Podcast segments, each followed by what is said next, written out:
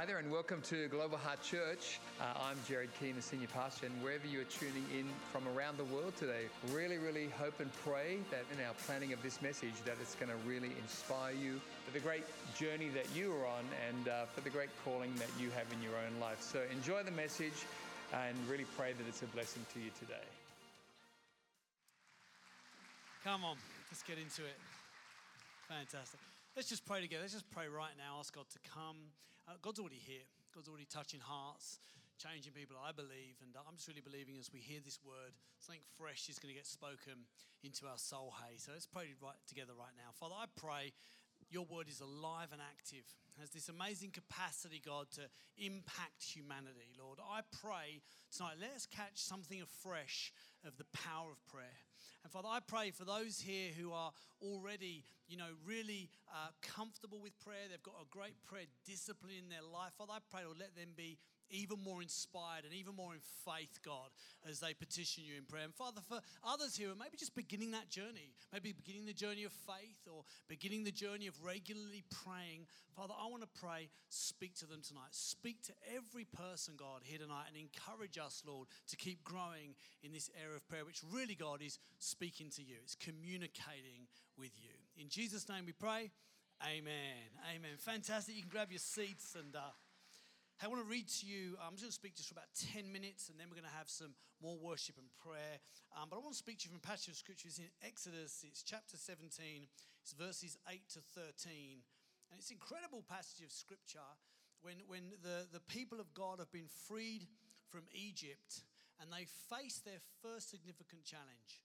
And God's teaching them a principle here that ultimately in God, there's things that they will overcome if they petition Him in prayer that they won't overcome in their own strength, you know. And so it says this Then Amalek came and fought with Israel at Rephidim.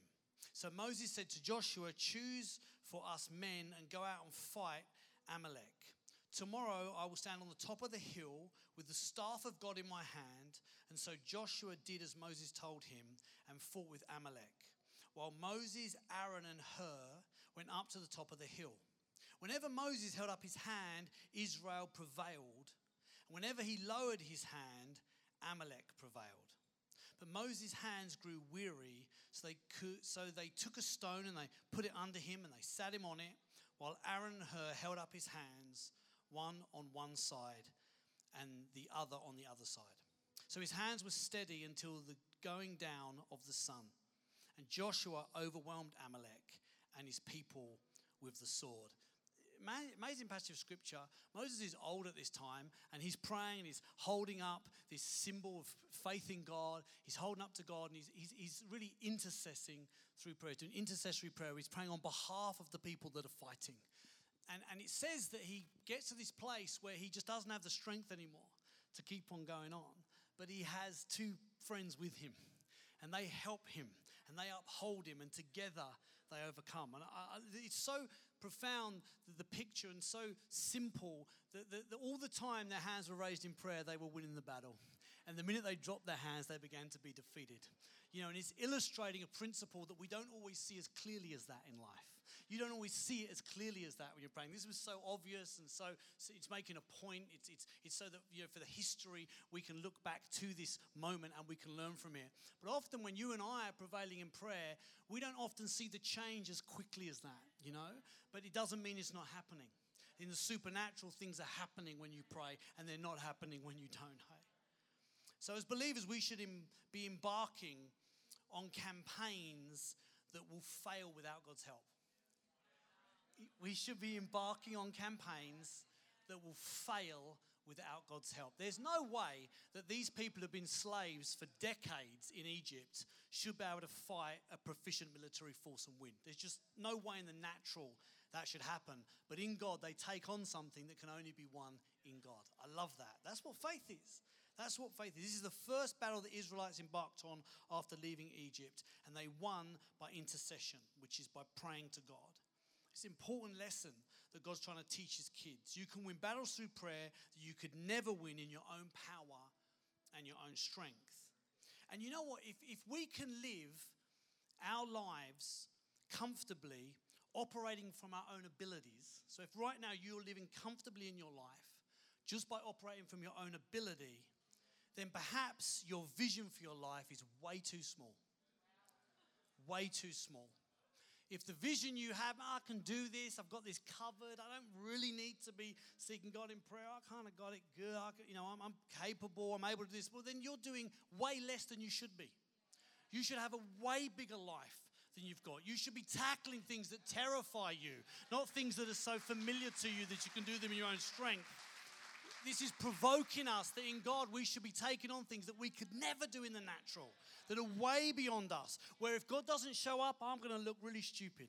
You know, that's the kind of faith that God wants us to have, you know. And there are people here, right here now, in our service, who've experienced victories that could only be won through prayer. And there's people with stories of business that could only happen if God was real. They only happened as a result of prayer. There's people who've raised their kids who are doing great things for God. When you look at their childhood, the parents' childhood, you can't believe the things their kids are doing. Man, that could only happen through prayer in God. There's other people here, they've overcome cancer because they prayed and God did a miracle. They wouldn't have made it without God doing what they couldn't, you know? There's people here whose addictions have been broken, broken as they've petitioned God in prayer. There's people here, and you know you would not be in the career you're in if it wasn't for you petitioning God in prayer. There's, there's miracles all over this place. There's testament to this being true all over this room. And I want to encourage us as believers, we should be embarking on campaigns that will fail without God's help. And my last point is this don't pray alone. When you're praying for God to move in your life and in your circumstance, and when, you're, when, when we should be pushing into things that are beyond what we can do in the natural, we shouldn't be doing it alone. Yeah, Moses didn't go alone. He had Aaron, he had Hur, He had a team. Three of them were praying, you know. And look, people might be with you praying. That's what we're going to do that tonight. Or you might be, you know, at your place praying. You might have friends that just say, I'm praying for you each morning. I don't think they need to physically be with you, but we need to have other people backing up what we're praying and declaring in prayer. I have that in my life. I have that in my life. I have people who pray for me, who will say to me, How are you going? What's going on? I tell them, I say, I'm going to be praying for you for that. I'm believing with you for that. We all need that. We all need that. We shouldn't just be praying by ourselves. And that's why this weekend we're going to take some time. You know, t- today, what we're going to do a little bit later on in this service, we're going to pray for anyone who's in a role of leadership. We're going to pray for leaders. And then we'll make some room, we'll pray some other people too. And then on Sunday, we're going to give an opportunity for everybody to be prayed for. So we're going to pray for leaders tonight, and we're going to get them to pray for everyone on Sunday. And so there's going to be an opportunity over this weekend for every person here to receive some prayer, you know, where people are believing with you for what you're believing for. There's an amazing account in Acts 12 where, where a miracle happens as a result of prayer. What happens is that Peter, who leads the church in Jerusalem, has been arrested by Herod, who's this king who's opposed to the things of God. And he arrests him and he puts him in jail.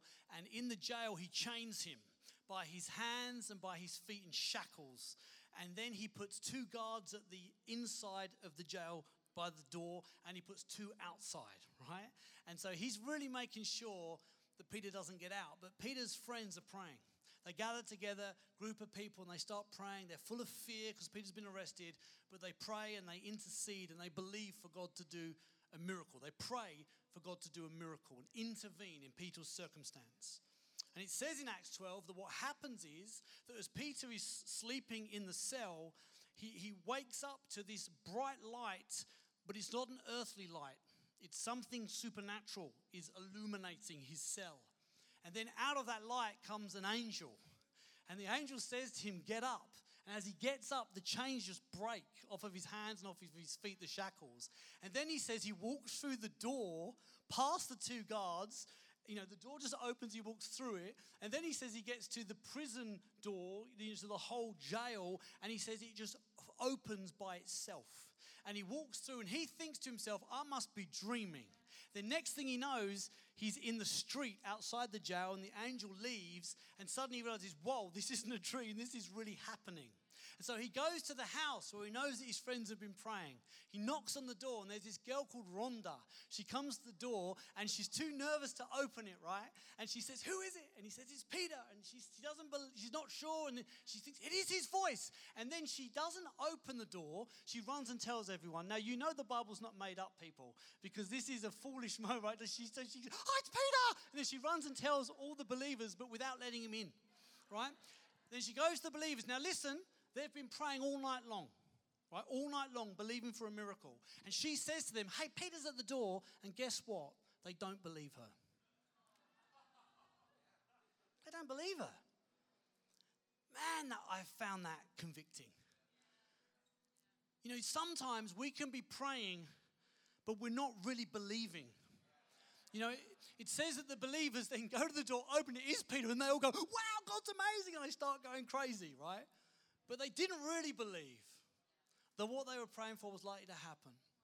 You know, and that's an, that's a, that's, that shows a last resort prayer. You know, when you've done everything in the natural and you think, well, there's nothing left to do but pray. That's what they were like. You know, they're thinking like, well, I've done, we've done, you know, we, we may as well pray. You know, as opposed to what they should have been doing is the first thing they should have been doing was thinking, man, I'm bringing this to God. Hey, I'm bringing God into this. Soon as I identify something that needs to shift, to change, my instinct is to bring that to God. I don't do it as last resort, you know. And so I want to encourage you when we're praying tonight, hey, believe it. Expect the miraculous to break out. Pastor Jared's been declaring we're in miracle territory. He's, te- he's declaring that as a church. You know, we've just secured some land in Zambia. All kinds of things are happening. But friend, that promise isn't just for the broader church. It's for you. It's for you, and it's for me that we would see this year miracle territory be gained as God does what only He can do as we pray and seek Him and believe in Him that He is going to move and do incredible things. You know, prayer should be our first resort. Sorry, our first response, not our last resort. Prayer should be our first response, not our last resort. Hey, we're going to now what we're going to do, we're going to continue just to worship God for a bit. Then we're going to pray for some of our leaders and do a few other things. Is that cool? Thank you so much for joining us online today. Really great to have you with us, and special thanks to those also who give online. Your generosity is making the way for others to hear the message of Jesus both here in Australia and around the world. If you enjoyed today's message, I'd love to encourage you to share this message with a friend, a workmate, a family member, and let's believe together that it will powerfully impact their life for good. In Jesus' name.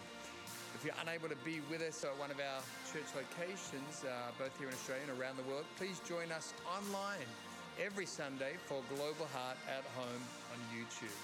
God bless and have a great week.